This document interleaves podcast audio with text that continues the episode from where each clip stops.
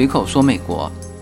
呃，那么现在的时间是洛杉矶的时间，四月五号周天的晚上。呃，北京时间是到四月六号的下午了。呃，那么这期的节目可能又会迟到呃几个小时哈。呃，那么上一期节目播出之后，我很高兴哈，能够收到就喜马拉雅这边大概是四百多条的给我鼓励的这个评论，然后小程序这边也应该会有三百多条，因为它超过一百条就显示九十九加了。呃，在这里非常非常感谢大家。呃，在这种阶段。大家给到我的鼓励，我是非常需要的啊。呃，美国现在是疫情最严重的国家，在我录制节目的现在，美国的总的确诊人数是三十三万七千九百三十八人，死亡人数是九千六百六十六人。这个数字远远的超过了九幺幺，超过了任何一次在美国本土的一个灾害。所以非常肯定的说，这是美国历史上的至暗时刻，呃，当然也是全球的一个至暗时刻。呃，那么在死亡的接近一万人里面，纽约和新泽西加起来占了一半。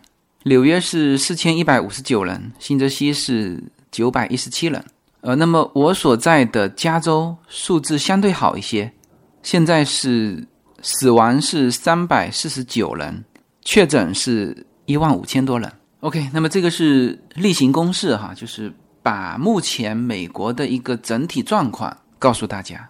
就这几天，这个数字，特别是纽约的数字上的非常之快，而这个曲线啊，将在今后的一周时间内还会继续向上。那因为纽约的基数大，所以它的曲线没有进入平缓曲线的话，整个美国的曲线还是很可怕的一种攀升。那么我看到，就加州的一个整体的数字，其实加州的数字，因为它进入疫情也比纽约要早，就是我们东海岸这边的这个数字，华盛顿州和加州，那因为加州人口多嘛，而我们自己是生活在加州，所以今天看到一篇文章是针对加州的这个曲线，就说加州的曲线已经进入到平缓曲线。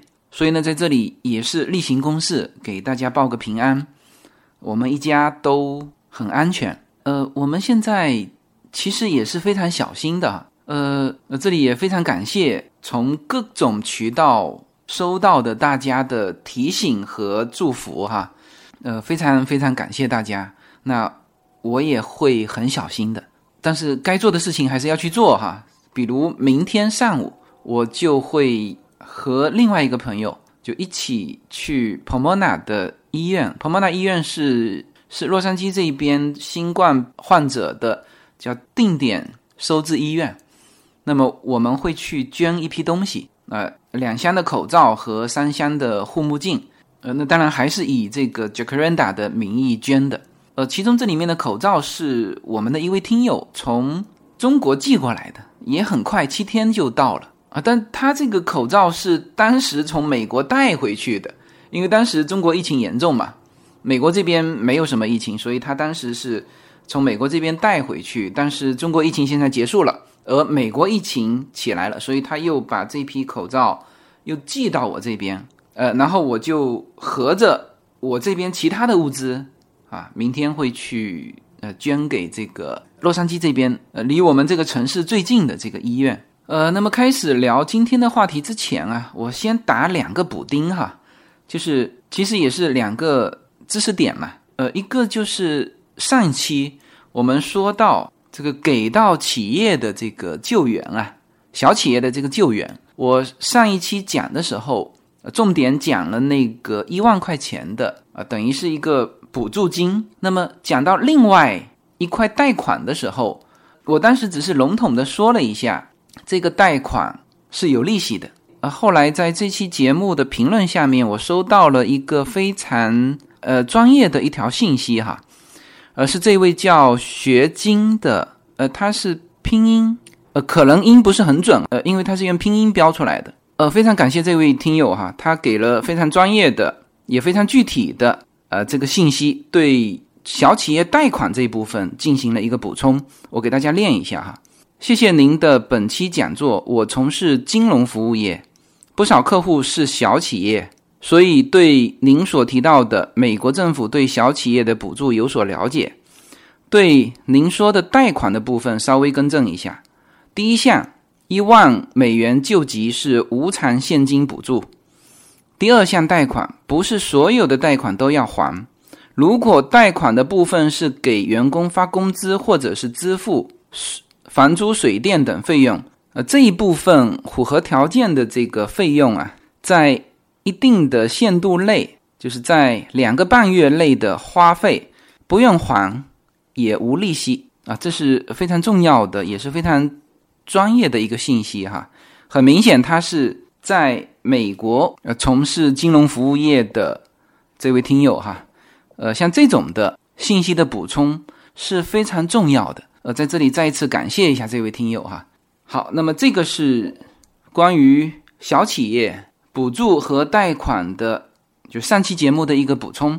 呃，那么第二个知识点呢是，呃，就是关于就在美国的新冠疫情的治疗费用，因为我们的听友在美国的。还蛮多的哈，就是前一阵子一直到现在，大家都挺关心这个。如果不是美国的绿卡和公民，或者没有在美国有保险，那或者是留学生在这边染上了新冠疫情，那么这个治疗费用怎么办？呃，之前因为这个政策没有明朗，所以我只是感觉说，像这种传染病基本上在美国是免费治疗的，但是没有。准确的出台这个政策，呃，那现在这个政策是清楚了哈，就两个部分哈。第一是有保险的部分，那么之前说到，比如最早说到是检测费用免费，但不代表治疗费用免费。那治疗部费用里面有保险的部分，那当然保险会 cover 保险出的那个部分，但是呢，自付的这个部分还是要自己付，是吧？这是。就正常的一个费用的一个分担，那这次在就川普的二点五万亿里面，呃，就全部涵盖了这些东西。就有保险的，你的自付的部分全部由保险公司支付，就是这个部分，实际上保险公司是可以从联邦拨给他的那个补助里面去 cover 掉。啊，那么这样就是有保险的这部分人，呃，关于这个新冠疫情的，就是所有的费用，那么全部是由保险公司支付掉了。那么第二部分就是没有保险的，那现在也非常清楚了，就是所有没有保险的是由医院承担，然后政府从他拨给医院的那个补助里面去给到医院这笔钱。呃，那这两个政策现在已经明确了哈，就是无论是有保险还是没有保险。那没有保险的，那就覆盖了所有的人，就包括你短期滞留在这边的短期签证的啊，包括留学生，包括甚至是就是完全没身份的人，呃，就是没有保险的这个部分的医疗费用由医院先行承担，然后从联邦的这个给到医院的补助里面去去拿，然后有保险的，那就是保险公司全部 cover，然后。联邦再给保险公司补助啊，那么这个事情就讲清楚了。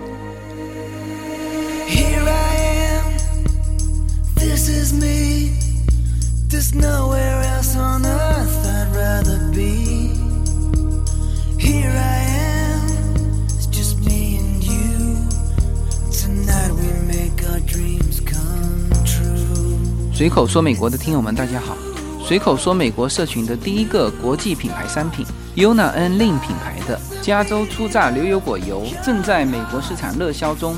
中国市场继一月初的一日售罄五千份牛油果油春节礼盒之后，第二批牛油果油的单品礼盒将在下周四月十号开始销售。大家可以通过随口说美国社群自己的跨境电商平台 Better Life 平台上实现跨境购买。该跨境电商平台的二维码链接，请大家密切关注自由军的无限空间公众号，在公众号中，大家会很方便的找到我们自己的 Better Life 跨境电商平台，敬请期待。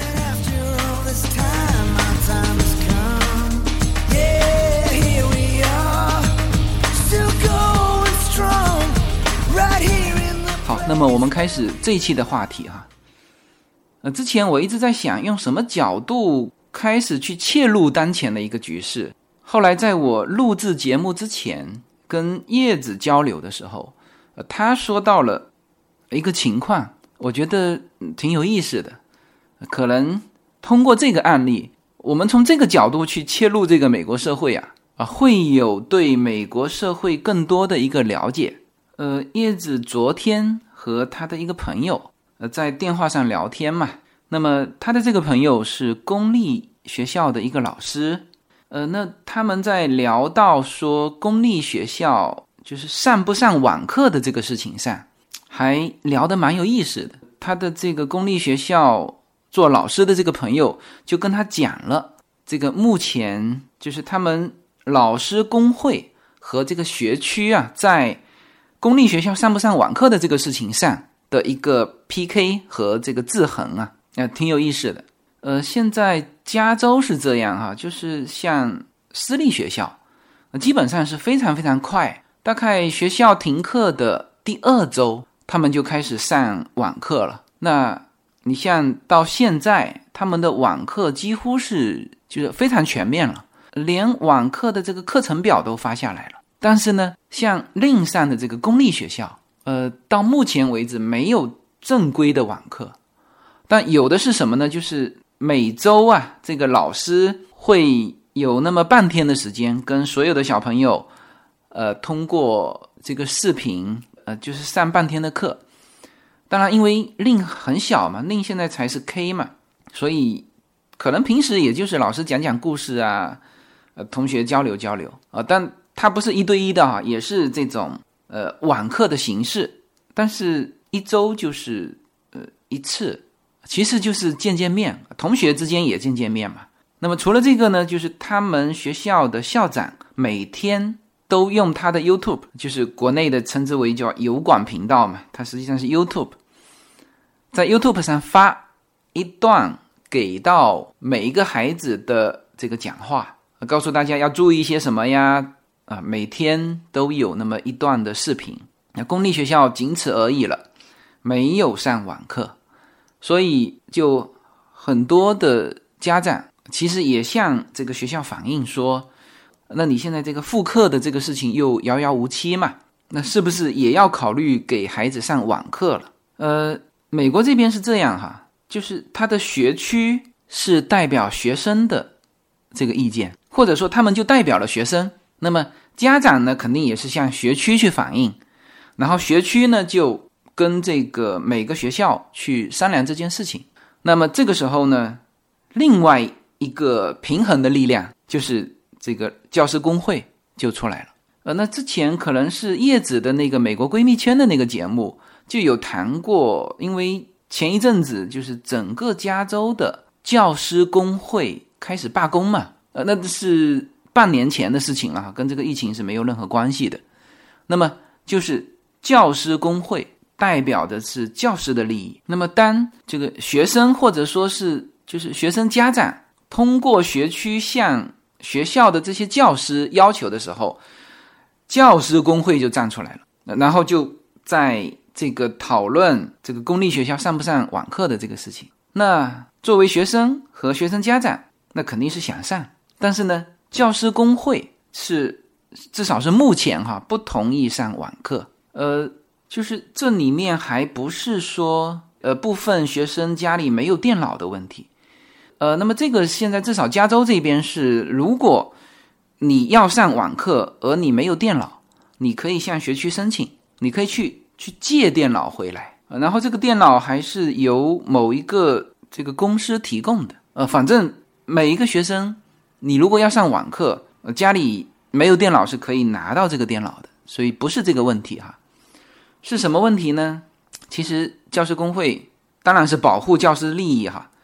他提出了两个，就第一，他说教师的这个利益也要保证，就是如果全部开始上网课，那么教师的利益谁来保证？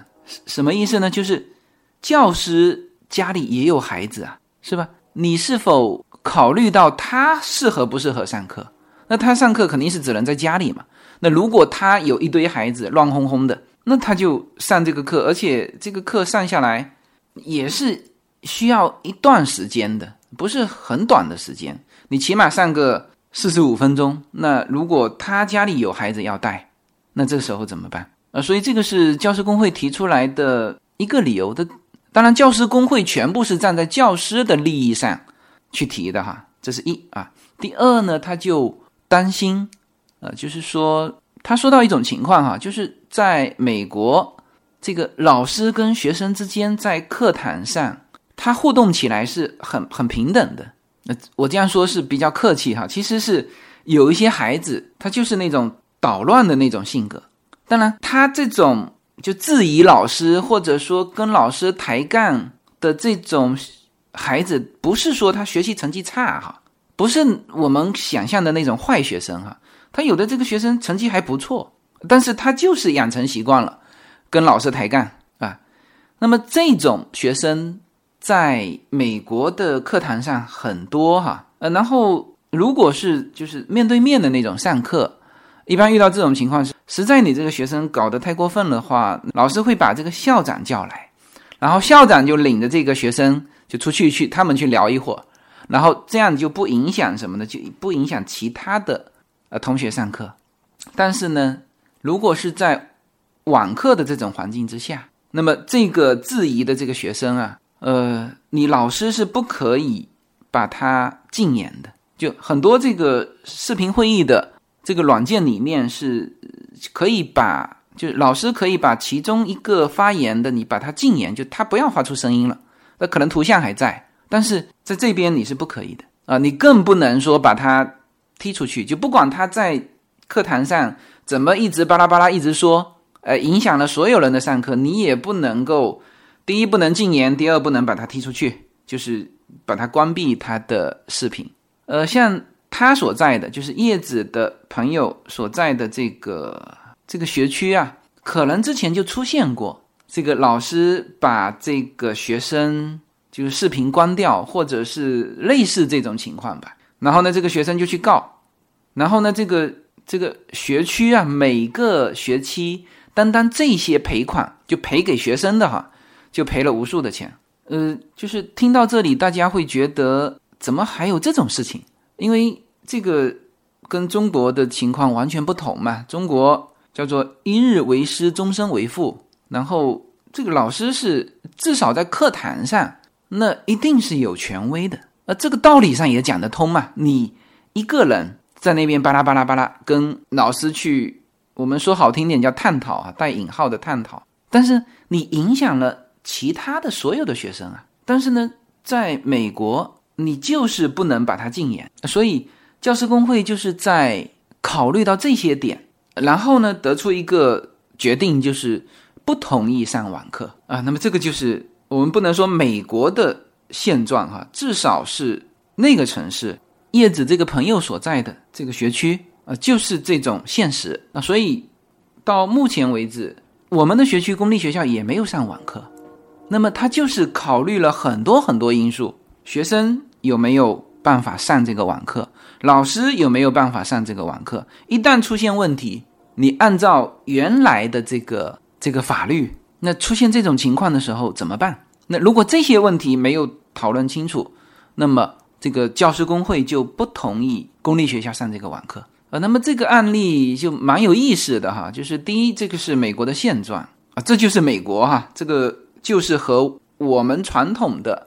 这个理解的是呃不同的，就就本身这个现状也是值得告诉大家的。然后呢，这个现状又透露出两个值得大家思考的东西。第一，就是在美国，就所有的身份和角色，他都有人代表他们去发言。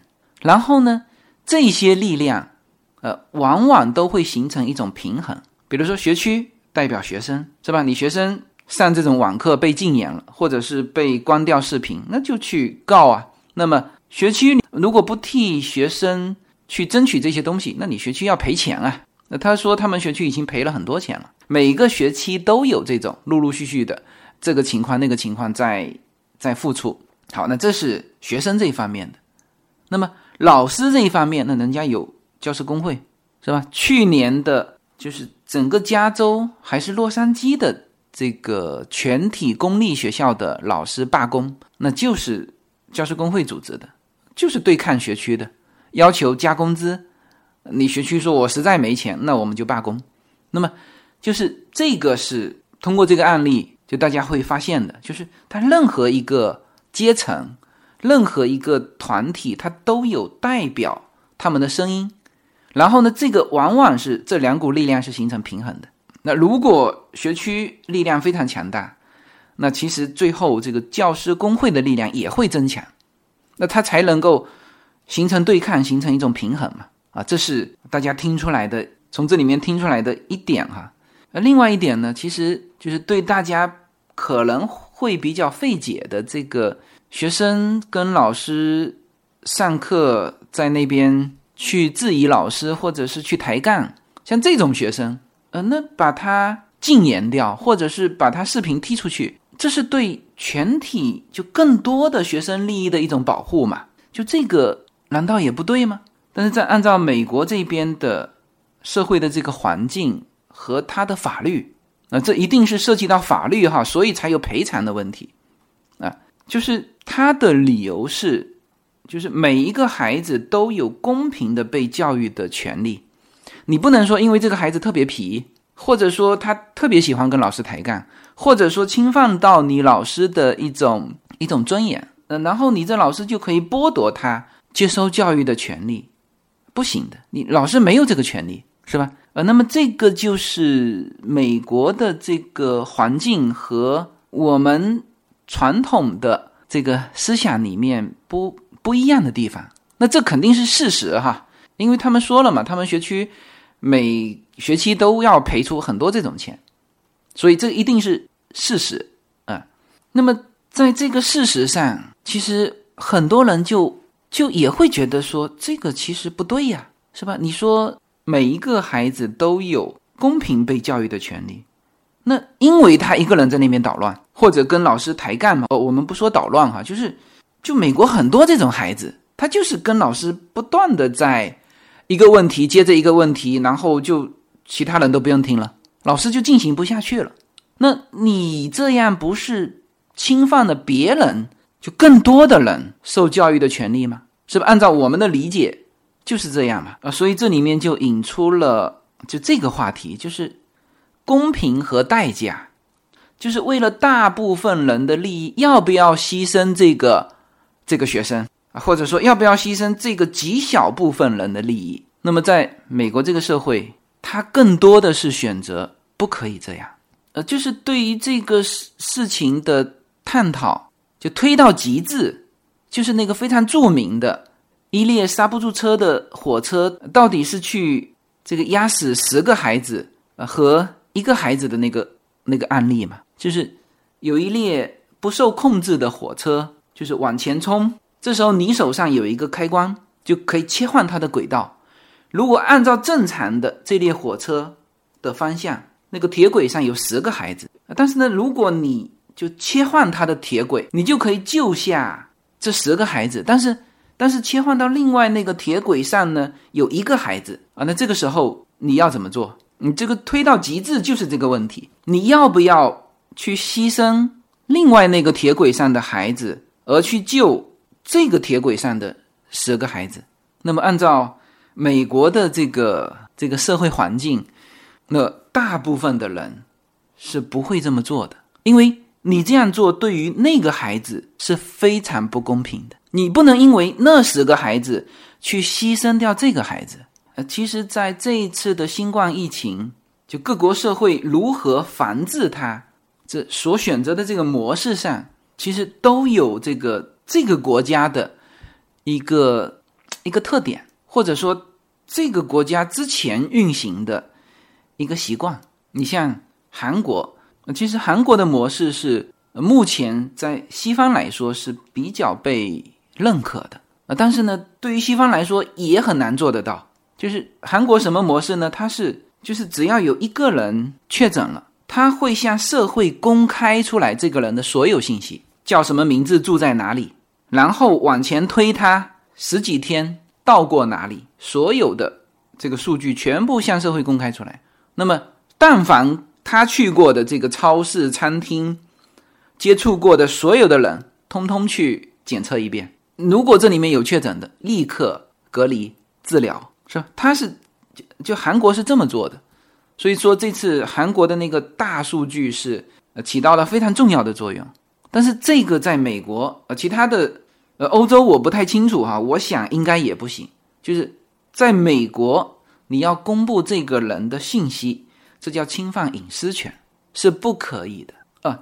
今天我讲这个案例的时候，我完全没有倾向性哈。我只是说，如果让美国去学韩国，这百分之一百是不可能的。你看哈，UNA 学校其实有一个家长也确诊了，然后呢，他就发了一个这个邮件，就告诉我们所所有的家长，说有一个家长确诊了，然后他有两个孩子都在这个 UNA 的这个学校，然后这个信息公布的非常粗糙，就就是那当然是有意的啦。就是说，这个大的孩子是是初中，就是五年级到五六七吧，可能是，就他连具体的哪一个年纪都不公布。然后小的孩子是在什么一到三年级，就这么公布一下。哇塞，让大家去猜，你知道吗？那当时我们真的还去猜，那很明显他给的这个数据就是让你猜不到的嘛。就如果让你猜得到，他就不这么公布了，是吧？那这个对于我们其他的人来说，就。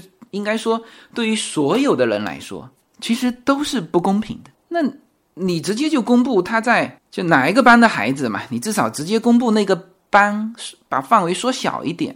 那其他不是这个班的这个家长孩子不就都放心了吗？但是他就是没有。那怎么讲呢？我们在这边生活了这么久，你也只能理解他这样。病人的信息是绝对不允许公布的。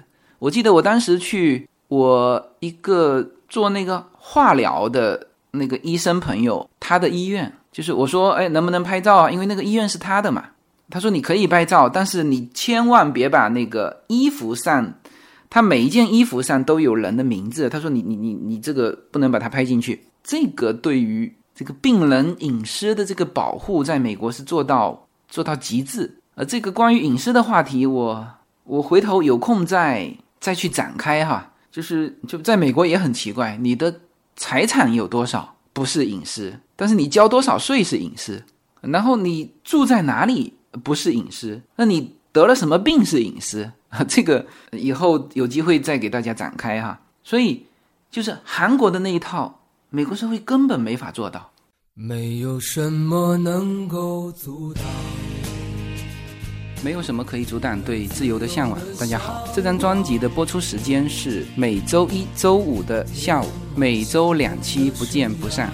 现在大家除了收听我的音频节目之外，还可以加入我的微信公众号，公众号的名字是无限空间，这是一个跨越中美的自由连接的社群。大家可以通过这个公众号找到您所在的城市或者是您喜欢的微信群，加入随口说美国的社群。同时，也在这个公众号里面啊，已经建成了随口说美国的 IP 矩阵，名字叫做星辰大海。在这里面呢，大家。可以听到更多的跨境主播为您分享的更多的跨境内容。当然，您如果希望随时能够追踪到随口说美国的各类信息，您还可以登录新浪微博、今日头条、抖音去搜寻随口说美国。移动互联网的神奇之处呢，就是可以把同类的人拉得很近，让我们勇敢开始，活成喜欢的那个自己。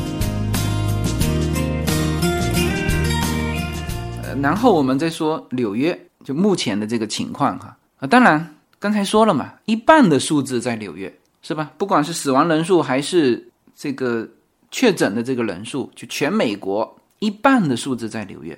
那么现在已经就有这个研究机构在把这个数字开始复盘了哈，就是就到底纽约做错了什么？那因为非常明显，美国的这个疫情啊。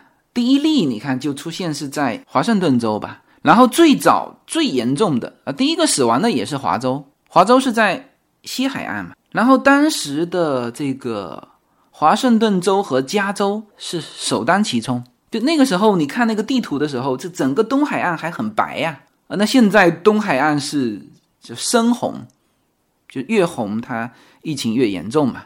都快变黑了那种。那么他做错了什么？你看哈，就有数据把纽约和旧金山做对比，就是三月十号的时候，八百五十万人的纽约市啊，那这个肯定是指纽约的这个 downtown 的这个这个市哈，就不是指大纽约哈。八百五十万的纽约市报告新冠疫情病毒确诊病例是七例。啊，七百七十万的旧金山在同一天报告是十四例啊，旧金山人口密度也不低呀。但是截止到四月一号，这个文章很明显是还是五天之前写的哈。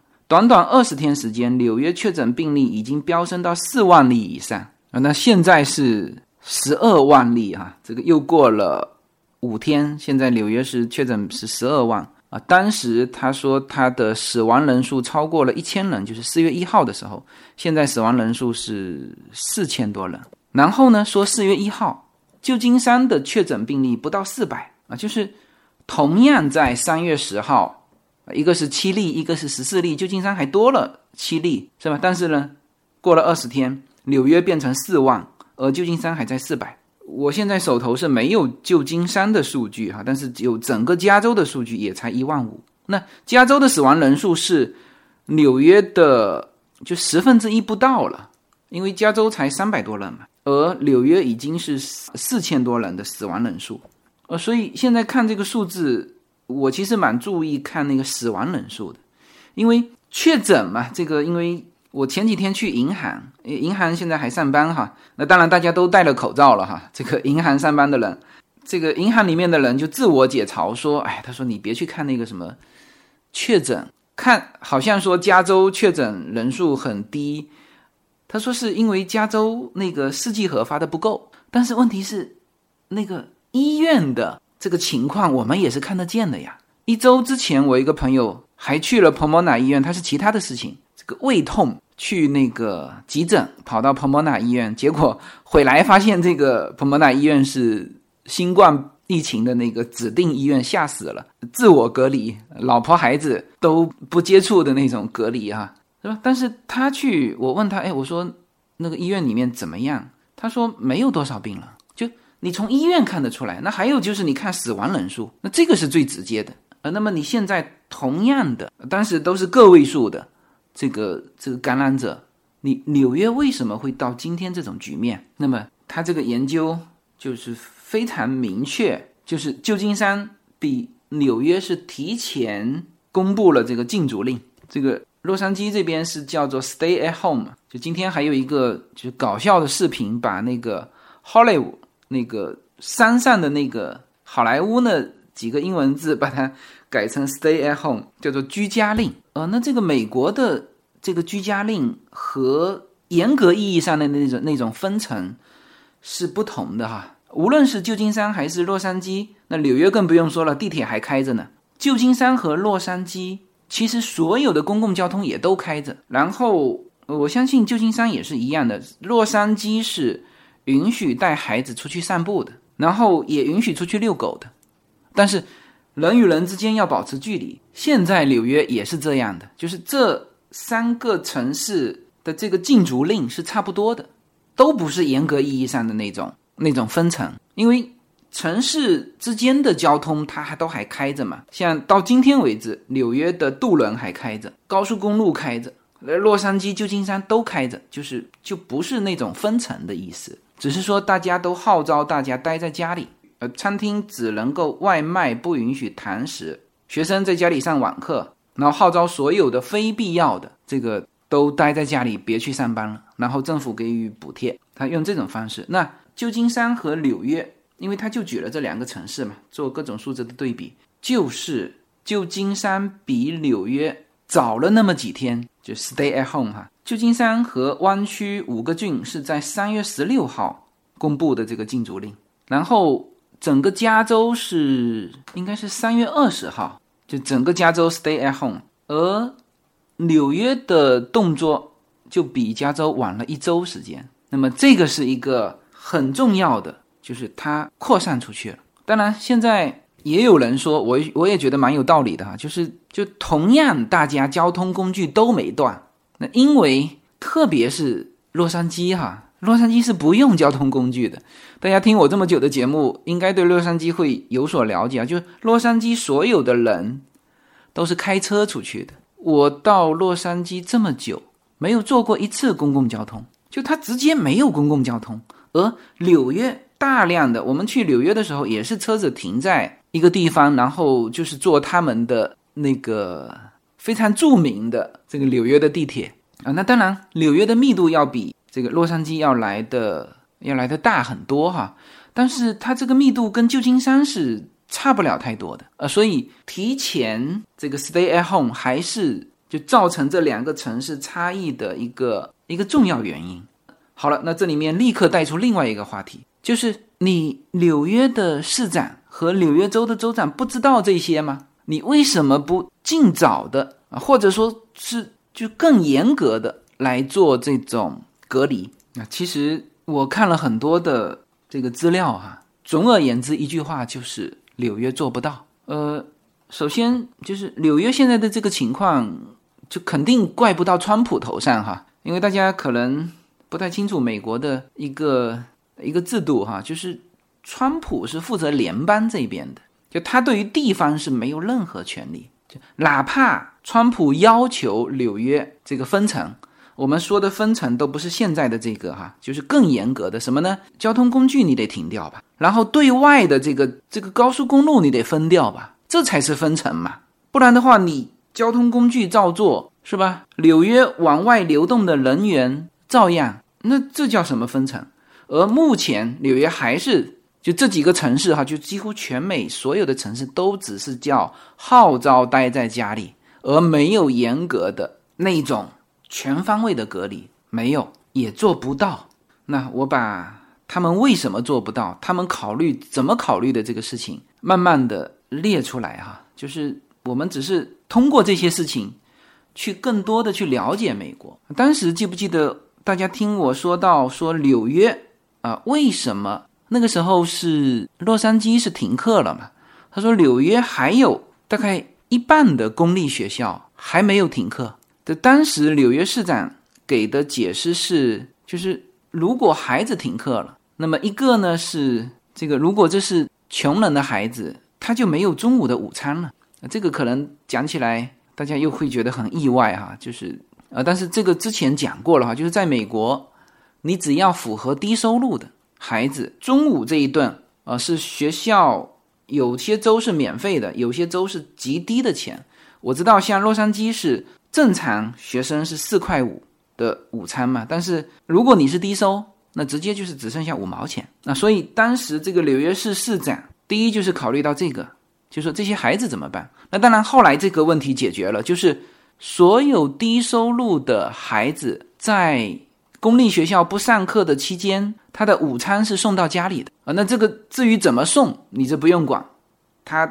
有它的这个运转机制哈，后来这个是解决了，但是当时他第一考虑到这个问题，第二考虑到孩子如果待在家里，那么家长就不能去上班了，因为这个美国是他的这个社会是，他不像国内说还有爷爷奶奶待在家里，有父母还可以出去上班，他没有，他都是就两代人的这种家庭，他没很少三代人也有，但是比较少。那么在这种情况之下，就两代人。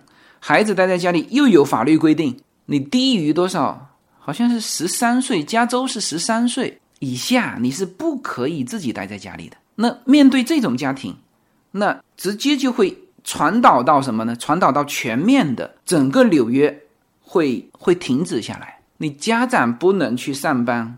那如果你这个家长，你是在这个基础部门，就是即使是最严格的那个。分层，你还有一些基础的工作，你是要有人去做的。比如说你是医院的医生，你是警察，那怎么办？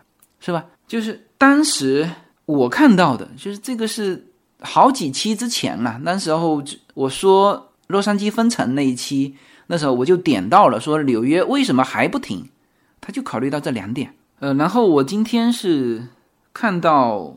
海外这边的一个一个节目哈，就说到啊，他们就住在纽约哈。他说就是在纽约现在这种情况下啊，他自己说的，他说很自豪的说，我们纽约地铁没断，游轮没断，所有的社会都在有序的运转。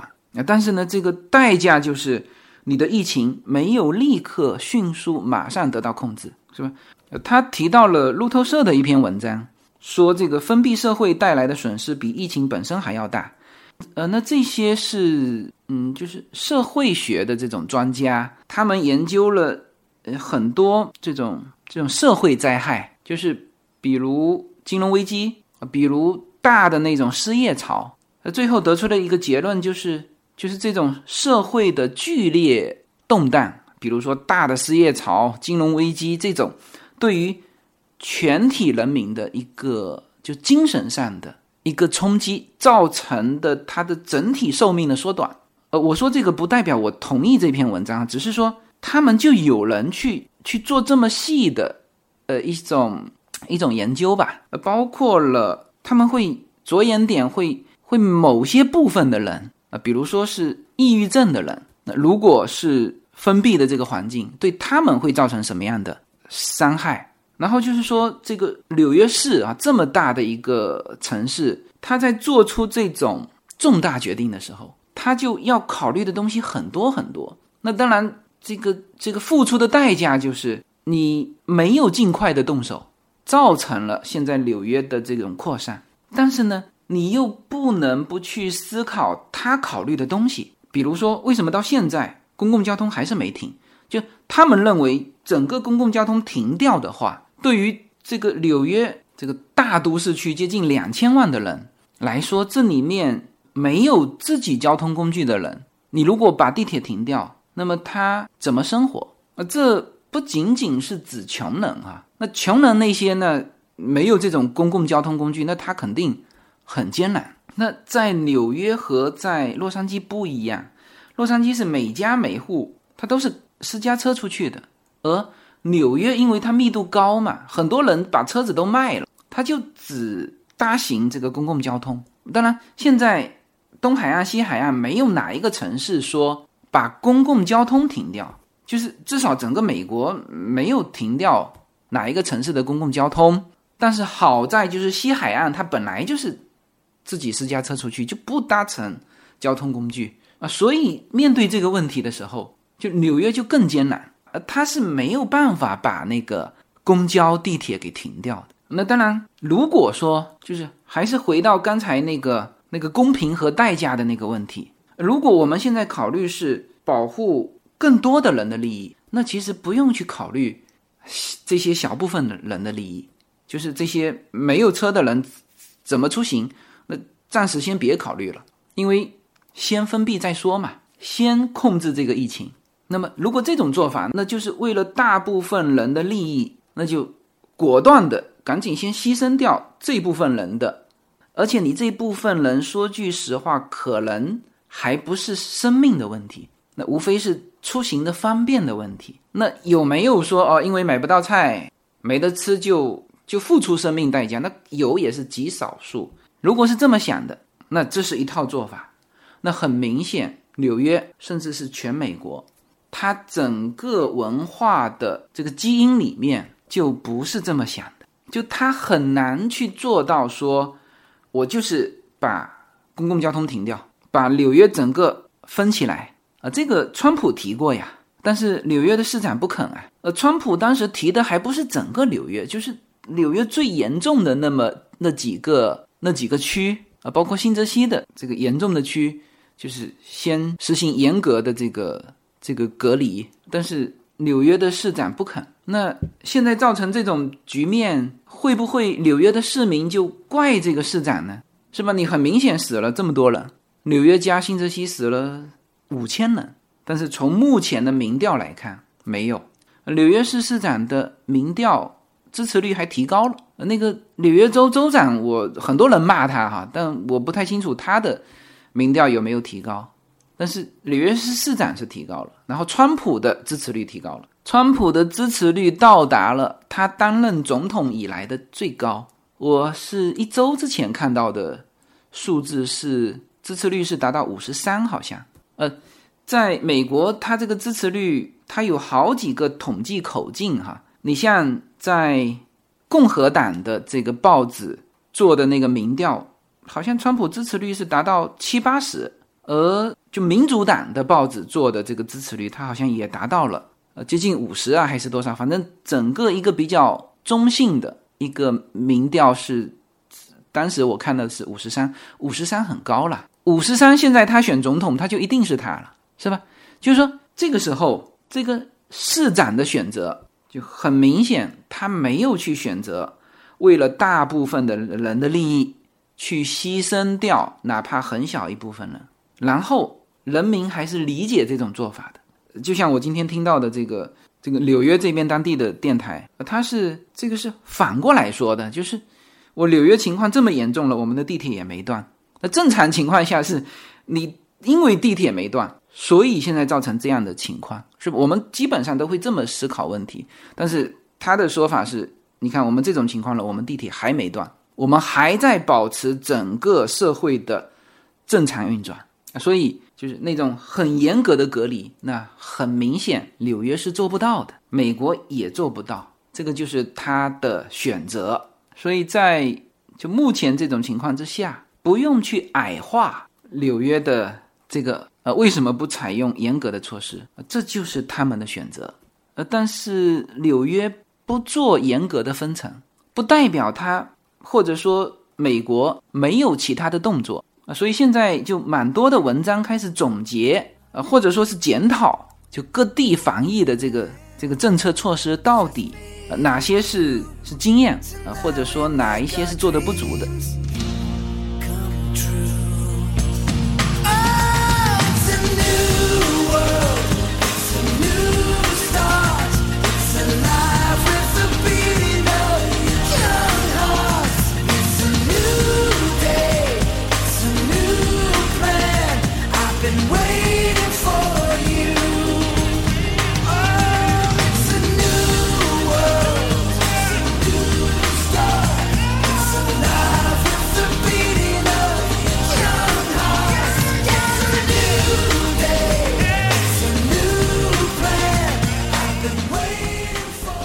那在这里面，我们也看到了纽约市它的这个动作。你看啊，三月二十日，这个病例大量增加之后，纽约州州长库莫有呼吁退休的医护人员，包括医生、呼吸呼吸治疗师等，就回来参加这个对抗新冠病毒。呼吁不到二十四小时，就有一千多名退休医生和私人开业的医生返回了医院。那么，截止到三月二十九号，统计到的数据是，包括退休医护人员和医学生在内的志愿者总数是达到了七万六千多人。然后，这个 Jevest 这个临时医院也是一周就建好了，有一千个床位的医疗船安慰号是到了纽约，仁慈号是到了洛杉矶啊。但是这两艘医疗船不是治疗新冠这个患者的哈，它。按照当时的计划是，等于是把医院里面先腾空，原来非这个新冠患者的，呃，这些人先腾到这两艘的这个救援船里面。但现在的问题是，就安慰号到达纽约港口四天内仅接收了二十名，就是他原来医院没有多少，但是现在是新冠的人多，所以他现在在考虑，就是把这两艘船改造成。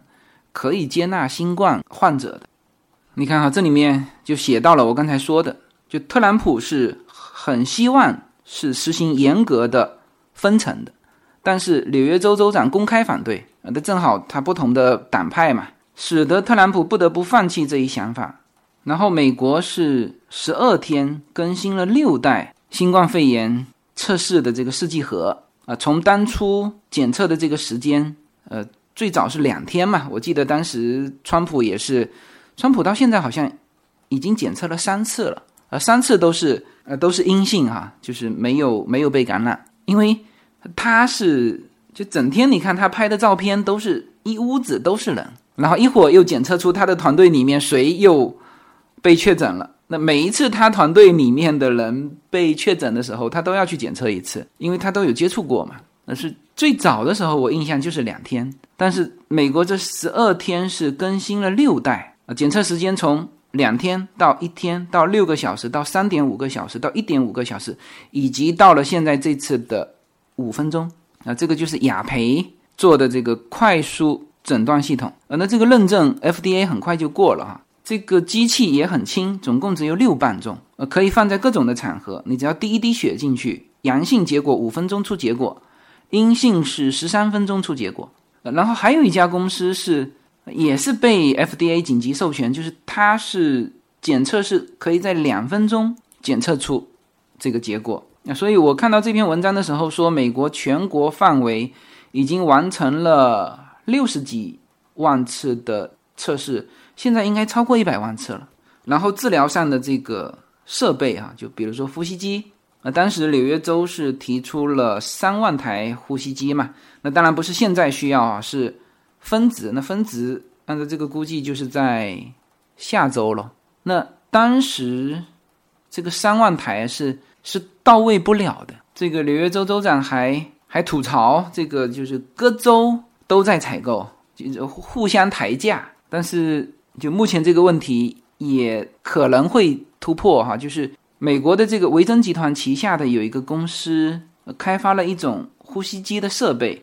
啊，其功能和目前的呼吸机没有差别，但是设计非常简单，价格极为便宜。这种呼吸机的价格便宜到只要两百到三百美元。原来的那个呼吸机，美国向中国订好像是二点五万美元一台哈。就它的这个维珍的这个，如果是两百到三百，那它这写的对，就是当前价格的百分之一。所以川普是非常高兴，说希望这个。产品能够得到 FDA 的批准，能够量产，而且它的这个设备这个生产还很快。他说每周可以提高到数十万台。呃，然后现在不是 N95 口罩紧缺吗？然后美国是搞了一个叫做口罩干洗机。那当然洗出来是符合那个质量要求的哈，因为它这个检测会检测的很到位，就可以重复使用二十次。然后还有就是对于。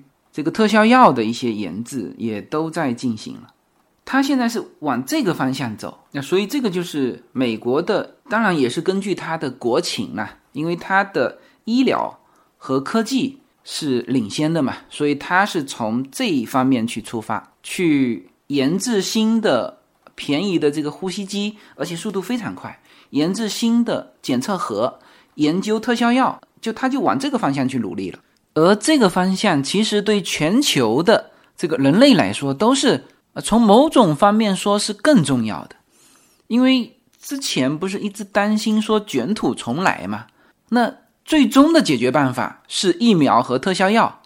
那在疫苗和特效药还没有研发出来之前，像这种快速的试剂盒啊，以及救命的这种呼吸机的，把它迭代更新成就极为便宜的这个设备。啊这些对于应该全球的这个防疫工作都是有贡献的啊，所以美国在这个方向上他就去加强了。而你让他把整个纽约封闭起来，就是我最后总结下来就是他做不到。无论是他的就是法律，还是这个美国人民的那种文化基因啊，他都很难做到。你像我前天就傍晚的时候，我们是。就是开车去了海边，就是带孩子户外去走一走嘛。然后叶子和他另外一个朋友就在那个海边，还我们叫保持距离啊，一起聊了聊天，散了散步啊。那么她的那个朋友，她老公就是就是老美嘛啊，她说了一句说，就她老公的性格就是那种不自由勿宁死的那种态度。嗯，他说很很多老美都是这种态度，就是你他是就 stay at home 是待不住的啊，所以你说你像洛杉矶，如果不允许出去遛狗，不允许带孩子户外散步啊，像这种法律，我觉得在洛杉矶也不会被通过，就是他做不到啊。当然，这个对不对，我们不去评价了，因为说不对的有各种的数据支持，是吧？你毕竟死了这么多人啊，说说对的。就是允许带孩子出去散步，允许纽约继续这个地铁开着的，就说对的，人家也有数据，就各种科学家做的，说如果全民分在一起，那可能死的人要比本身新冠疫情死的人要多啊。抑郁症患者自杀的啊，那些穷人这个饿死的，还有整个社会停顿下来失业了啊，对这些人造成心理的这种损伤，影响到他的寿命的啊，这个他们也能够呃统计得出来啊啊，所以呢，这期从这个角度。我们去去聊一下纽约现在的这个情况，以及美国现在的这个情况，以及通过这次疫情，就是各个城市表现出来的这个方式，呃，也通过这个去更多的去了解这个国家和这个社会和这些人民，好吧？那么我个人觉得，我这一期是在聊正能量哈，呃，特别是最后啊，我聊了很多，就是美国。在对抗这个疫情上，就目前有的很多做出成效的地方，那我是衷心的希望美国能够用自己的方式，就适合他的方式，能够战胜这个疫情。那么现在加州的这个曲线已经就已经平缓了，那这个纽约是比加州迟一周嘛？那么也就是说，看到一周之后纽约的这个情况，如果纽约控制住了，那么衷心希望美国。能够把这个疫情控制住，好吧？那么谈希望啊，我想总是一个正能量吧。希望所有在美国的我们的听友，特别是在现在重灾区纽约的听友，一切安好。好，那么这期的节目就到这里，谢谢大家。